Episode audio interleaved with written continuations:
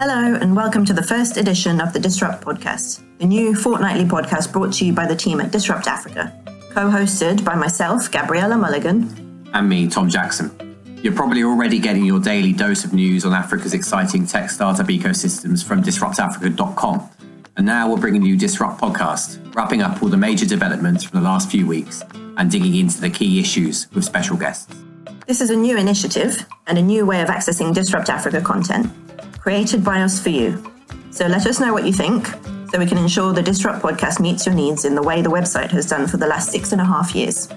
Enough of the formalities, let's get into the big news stories of the last few weeks.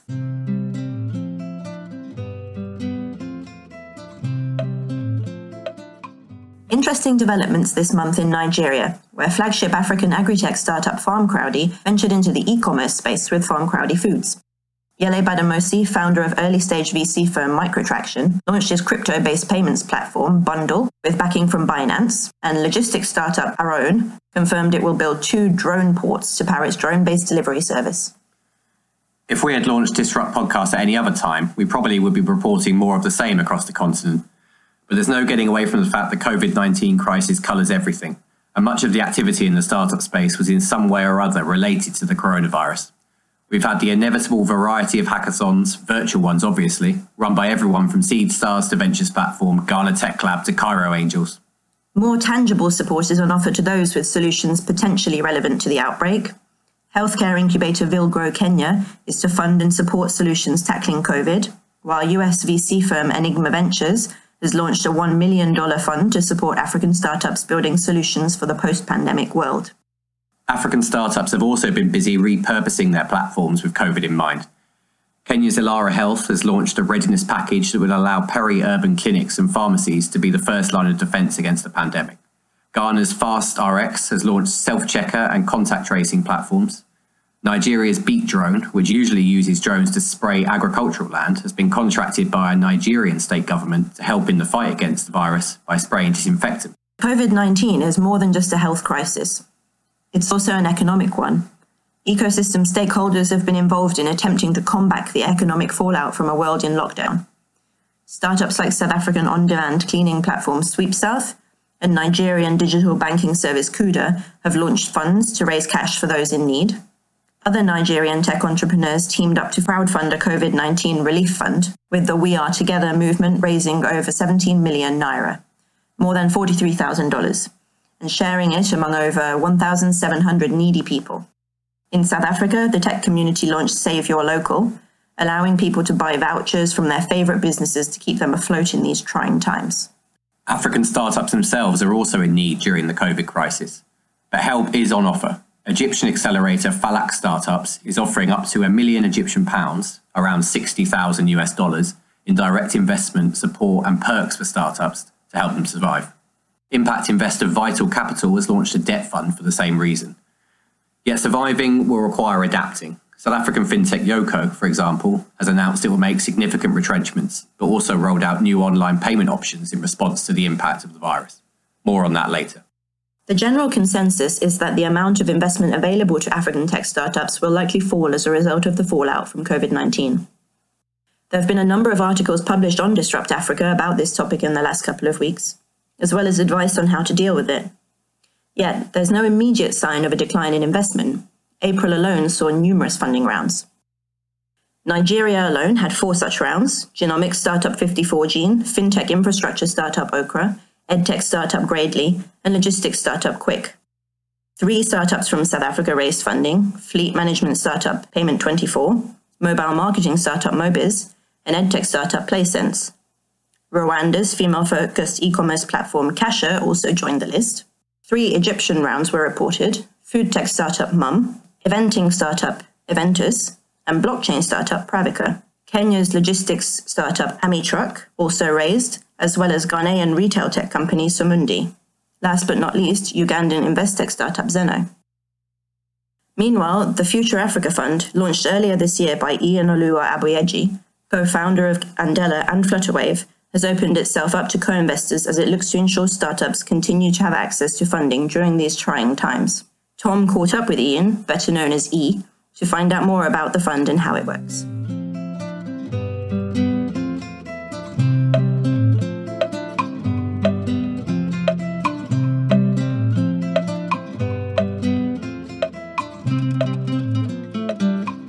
E, welcome to the podcast. Thanks for joining.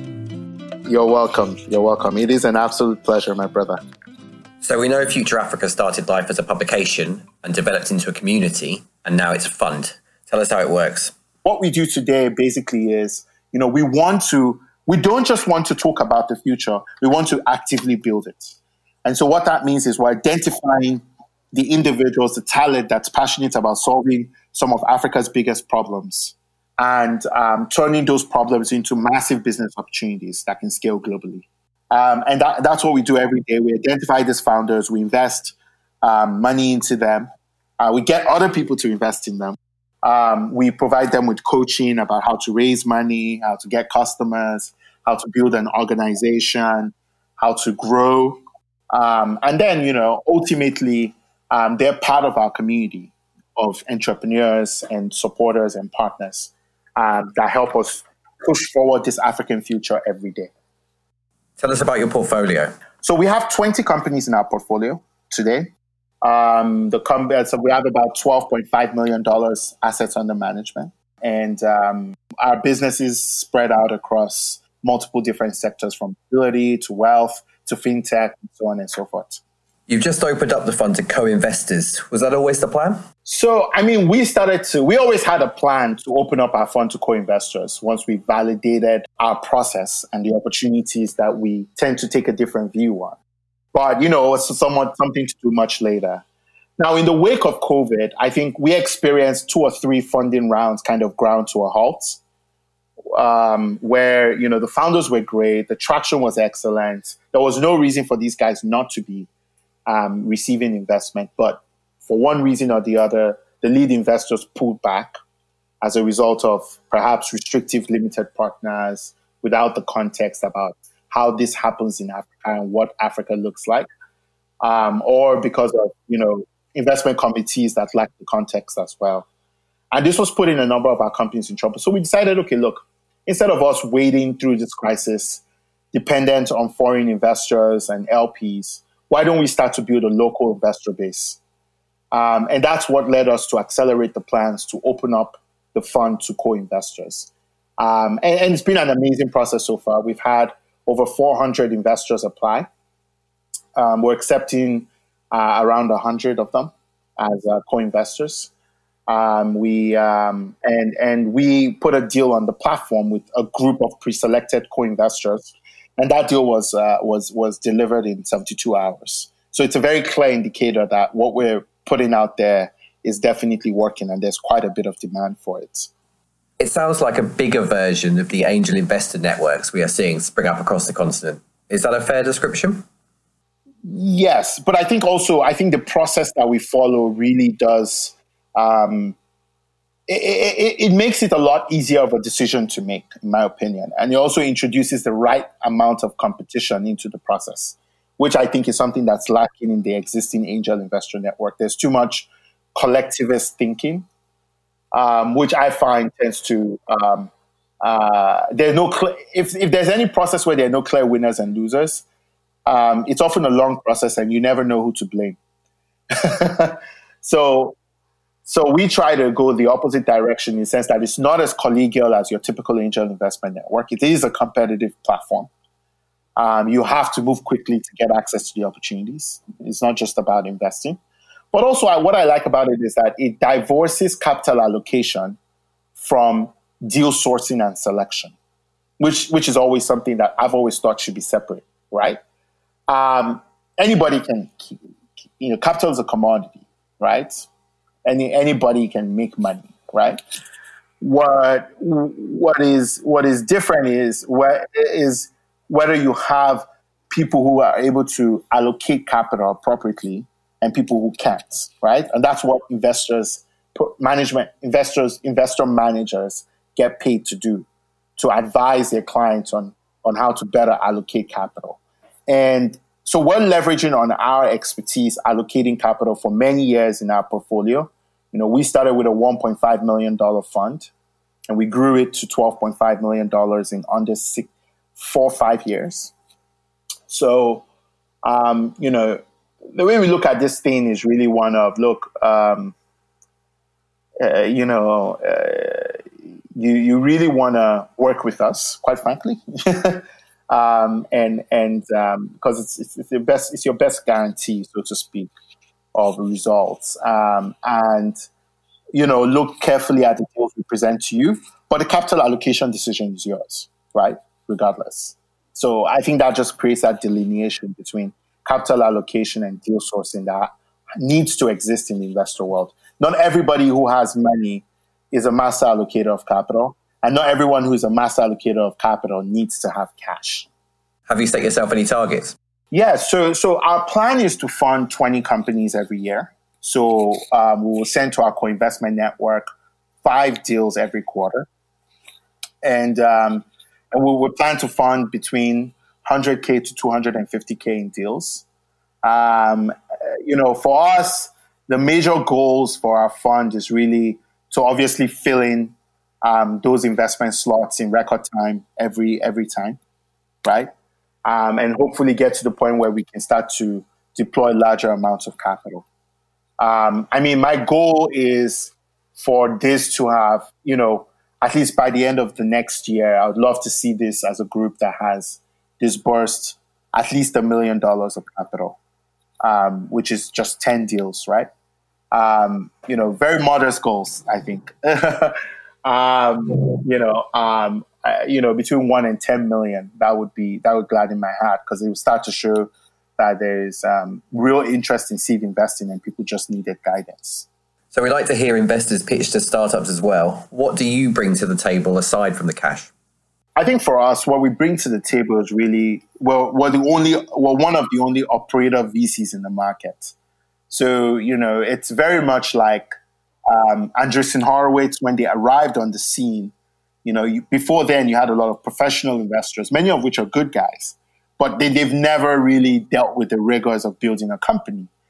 Um, and so they have a different mindset when it comes to working with you, right? Um, it's more of a tell you what to do, not show you what to do.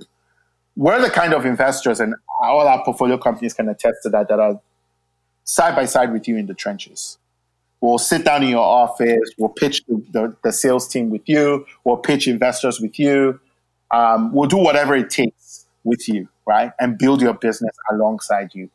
So I think that's one significant way we're different. Um, also, the benefit of the collective is that we're pulling in quite a number of very experienced diaspora investors, many of whom work in big tech in the US and so deeply understand the issues and can really support with growth. And that's like an important indicator, in my opinion, because if there's one thing that your business needs more than even capital of any kind, it's the right talent and advice that can help you grow. And we bring that along with us when we invest in your business. Um, and then I would say finally, you know, our network in terms of our community of angel investors, business, um, business, businesses, big businesses that can partner with you, um, government officials that can open doors for you, um, whatever it is, right, is unparalleled. And we bring that community together to basically serve your business. I can't think of a better offering than that, if you get my point, right? Um, uh, and, and, and that's what, you know, that's as the country starts to change into a more digital country, you really will value that network more than just another American VC or French VC or somebody else, like being able to deploy millions of dollars into your fund. Now, are we like, are we, do we want to be the only partner at your table? No. We want to work with others, but there's something special we bring to the table from a building perspective that, that no other VC right now on the market can give you. It sounds like you plan to invest throughout the COVID crisis. What do you think the general impact will be on funding for African startups? Um, I think initially you're going to see a lot of caution, especially with the existing players. Um, I can't blame them. Many of them are DFIs and are stretched. Um, you know, focusing on other interventions with government or so on and so forth, um, given the impact of COVID 19 all over the world, not just in Africa.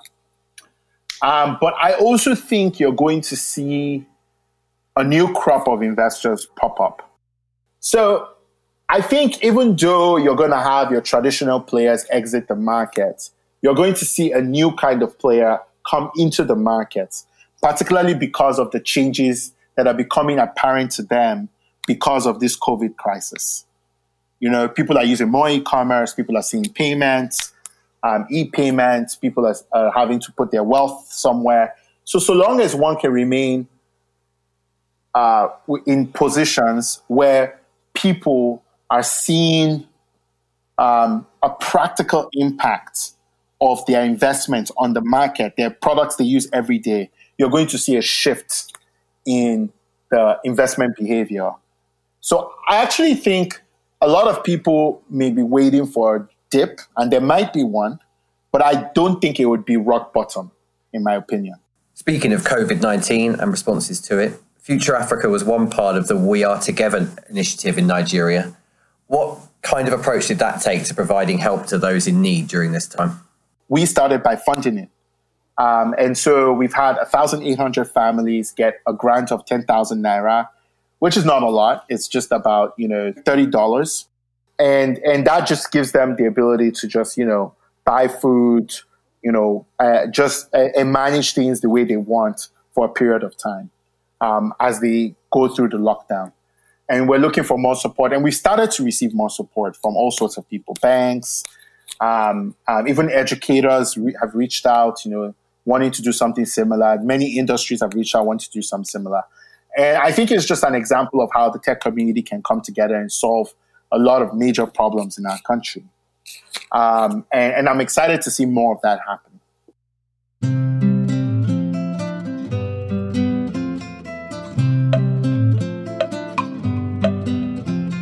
E ending there on how parts of the Nigerian startup scene are responding to the COVID 19 crisis.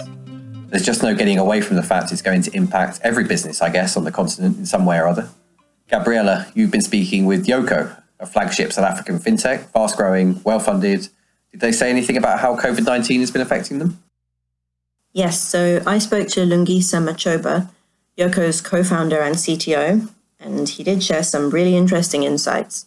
Firstly, he said Yoco's clients have seen an 85% drop in processing volumes. Now, as Yoco doesn't charge its clients recurring revenues, this obviously means they have seen a decline in their own revenues. Unfortunately, the result of this is that they've announced they'll have to do some retrenchments. Lungisa couldn't give me any numbers on that for now. However, he did say it would be an impactful round of retrenchments. On who's staying, who's going, he said the technical and maker talent um, they feel is their most valuable. That's all he was able to tell me for now. Sad times, but um, they have just recently launched a suite of online payment products, haven't they? Yes, that's what my chat with Lungisa focused on, actually. I was able to pick his brains a bit about changing direction towards the online payments and rolling out new products as a way of weathering the crisis.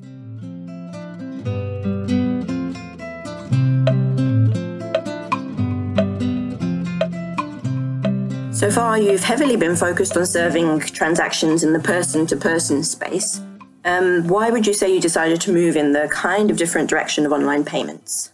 Yeah, so I think it's been uh, it, it's something that we've actually been looking at for a while. So it's interesting that you mentioned person to person. So we see online payments as being sort of uh, distinctly split into two parts. There's person to person, and there's sort of e-commerce, which is more open to the world. And you know, the first solutions we've kind of looked at in the in the online payment space have actually been person to person, but allowing for the person to person interaction to happen remotely. So we're looking at uh, we have like a lightweight invoicing style product that allows our merchants to still sell to customers that they're in contact with via other channels. So Facebook, Instagram, WhatsApp, email, you name it. So, you know, we have our, our, customer base has been very innovative in terms of how they reach out to their customers during this time. And we're providing a person to person way of paying, but without the customer being in front of you. So that really is our kind of first uh, step into the space.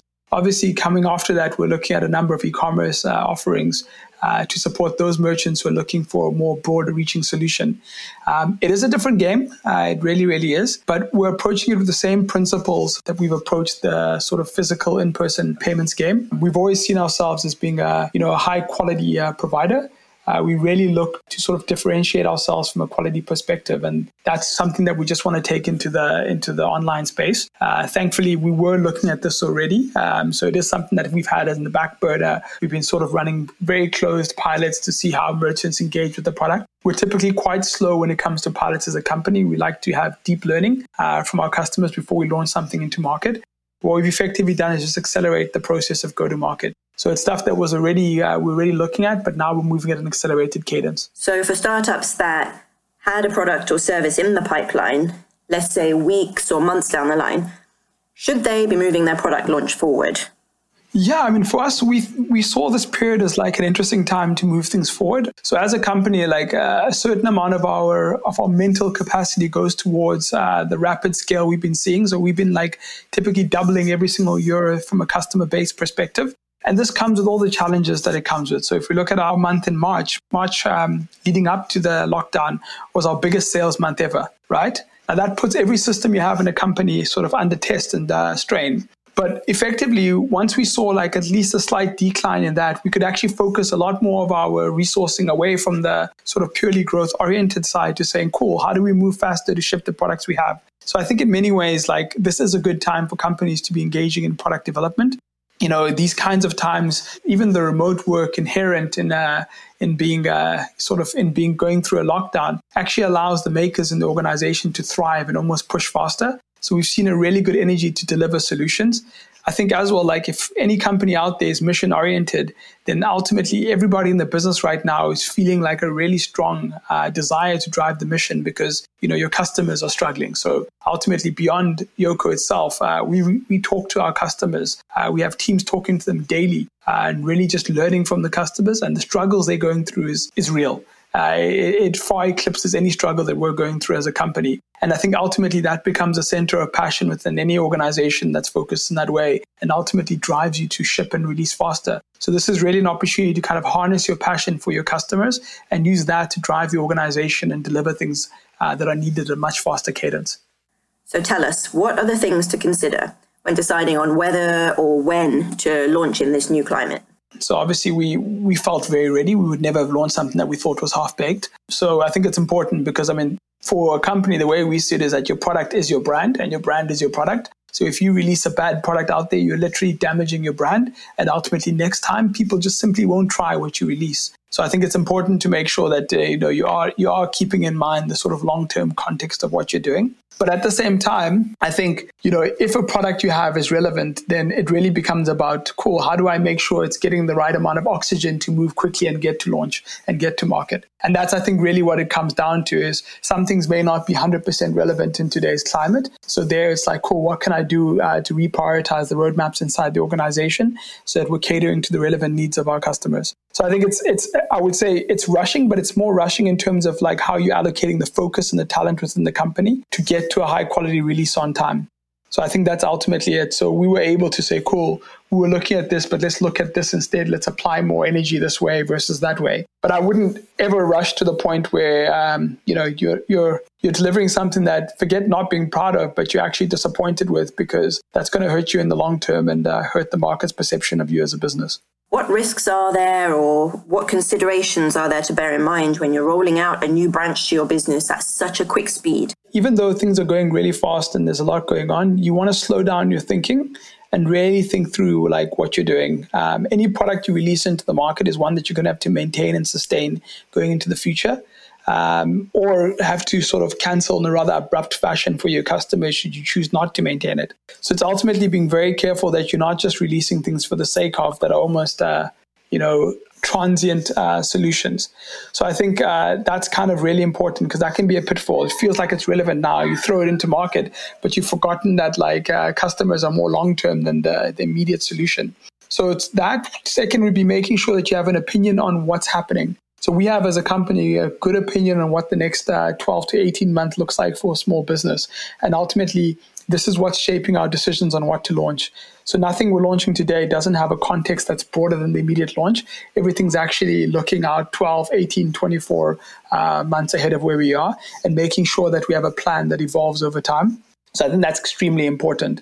I think the trap sometimes is like get it to market quickly and you know, it's almost like you haven't really thought through the different uh, steps beyond that. So I think that's extremely uh, important. And then I think the other thing is just obviously like being mindful that when you're moving really quickly at a time like this, you think you know, you don't know, right? So I think we've done a lot of work in understanding our customers. We've done a lot of customer interviews, but we also understand that we don't know the shape of the pandemic. We have no idea what's going to happen over the next 12 to 18 months, but we have a lot of good and sensible guesses informed by medical professions and uh, I guess the global trends around this. But that said, they're still educated guesses. So don't treat anything like a sure bet. But this isn't this is normal. No startup should be treating anything they do like a sure bet. But it's almost tempting in this state to to make presumptions based on what you think you know. And it's just that acceptance of the fact that you don't know what the future holds is super important. It'll help you make more agile decisions and the way that you make them. What advice do you have for startups on how to approach doing business during the pandemic? Um, a lot of companies have been looking at the, at the pandemic wrong in terms of how long it's going to last. And this idea that you'd, you'd rather you'd rather make the mistake on the side of prudence uh, versus make the mistake on the side of uh, of hope in this situation. And I think that's going to be a real risk to a lot of businesses where it's like, oh no, it'll only be four months or it'll only be three months or lockdown won't get extended. Uh, I see that as like a killer for any business in this situation. Rather be the person who's having to call your staff and say, hey, listen, I know last month I said you don't have a job and I've given you severance, but I'm just going to suck it up even though I paid you severance already. Come back and start working. That is a much better situation to be in as a business. Pitch the pod. Hello, everyone. This is Samson from Ayazona. Ayazona is a Kenyan startup that offers the most affordable local delivery of restaurant prepared meals, groceries, and other goods. We founded Ayazona in early 2019 to make access to food more affordable for everyone, while also empowering local businesses through our logistics API to reach more customers. We are currently in the process of raising our first funding round to help us grow, expand, and equip our fleet with the right gear to ensure a faster, safer, and seamless orders fulfilling process. We are asking for up to $250,000 in exchange for 25% equity of the company. So, if you've always wanted to invest in a local startup working to directly impact the local communities, go to ayazona.com slash start to join me and the diverse community at Ayazona already impacting lives while also eliminating food wastes. I can't wait to see you there.